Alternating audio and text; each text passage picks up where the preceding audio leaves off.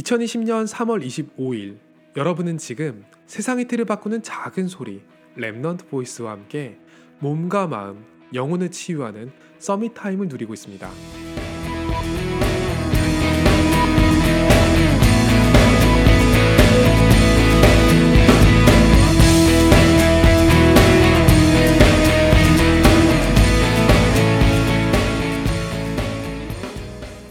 성경에는 염려하지 말라는 구절이 삼백육십육 번 나온다고 하죠. 주일 말씀 때 목사님들께서 많이 인용하시는 이야기예요. 일 년은 삼백육십오 일이지만 올해 같은 경우에는 윤년이라서 삼백육십육 일이잖아요. 단 하루라도 빈틈없이 염려하지 말자는 거죠. 이걸 실제로 다 세워봤던 인물이 루마니아의 리처드 범브란트 목사님이에요. 정말 파란만장한 삶을 사셨어요. 이분은 유대인으로 태어나서 복음을 알고 기독교로 개종을 했거든요. 그런데 유럽에 나치의 마수가 뻗친 거예요. 유대인이기 때문에 수없이 체포를 당하고 죽음의 위협을 느꼈죠.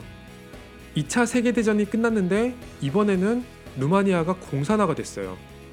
목사라는 이유로 체포되고 십사 년간 갇힌 거죠. 당시 공산주의자들은 기독교인들에게 인간 이하 수준의 고문을 일삼았다고 해요.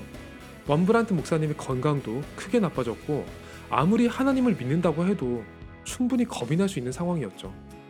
그때 감옥에서 성경에 염려하지 말라는 구절이 삼백육십육 번이 나온다는 것을 확인하고 언약을 다시 잡았다고 해요. 결국 유럽의 공산주의 정권은 무너졌고 범브란트 목사님은 구십 세가 넘도록 공산주의자들에게 복음을 전했다고 합니다. 사실 저는 오늘도 가족들과 서로 대화하면서 서로의 건강과 현재 상황을 걱정하는 이야기를 했어요. 염려하는 게 너무 당연한 상황이기 때문에 염려하지 말라는 말이 쉽게 나오지는 않더라고요. 그래서 어떻게 염려하지 않는 것이 가능한 것인가 하나님께 꽤 오래 질문하는 시간을 가졌어요. 묵상연구소 이후에는 저희가 글쓰기 포럼을 콘텐츠로 준비하면서 기도하고 있거든요. 글을 제가 쓰는 건 아니지만 만약에 제가 글을 쓴다면 그 글의 등장인물들을 아주 심하게 괴롭힐 것 같아요. 등장인물들이 아무 문제도 겪지 않는 글을 다른 사람이 읽을 필요가 없잖아요. 쥐어짤 대로 쥐어짜야죠. 작가가 에피소드를 수습하기만 한다면 결론은 이미 정해져 있고 등장인물들은 정해진 결론을 향해서 가거든요. 믿음이라는 것의 정의는 전도자인 내가 하나님이 정해놓은 결론 안에서 오늘이라는 에피소드를 맞이한다는 거예요. 몸은 오늘의 현장 속에서 현실적인 행동을 하지만 생각은 결론에 집중할 수 있다면 그걸 기도라고 표현하겠죠. 염려하지 말라는 게 비현실적인 유체이탈 같은 이야기가 아니잖아요.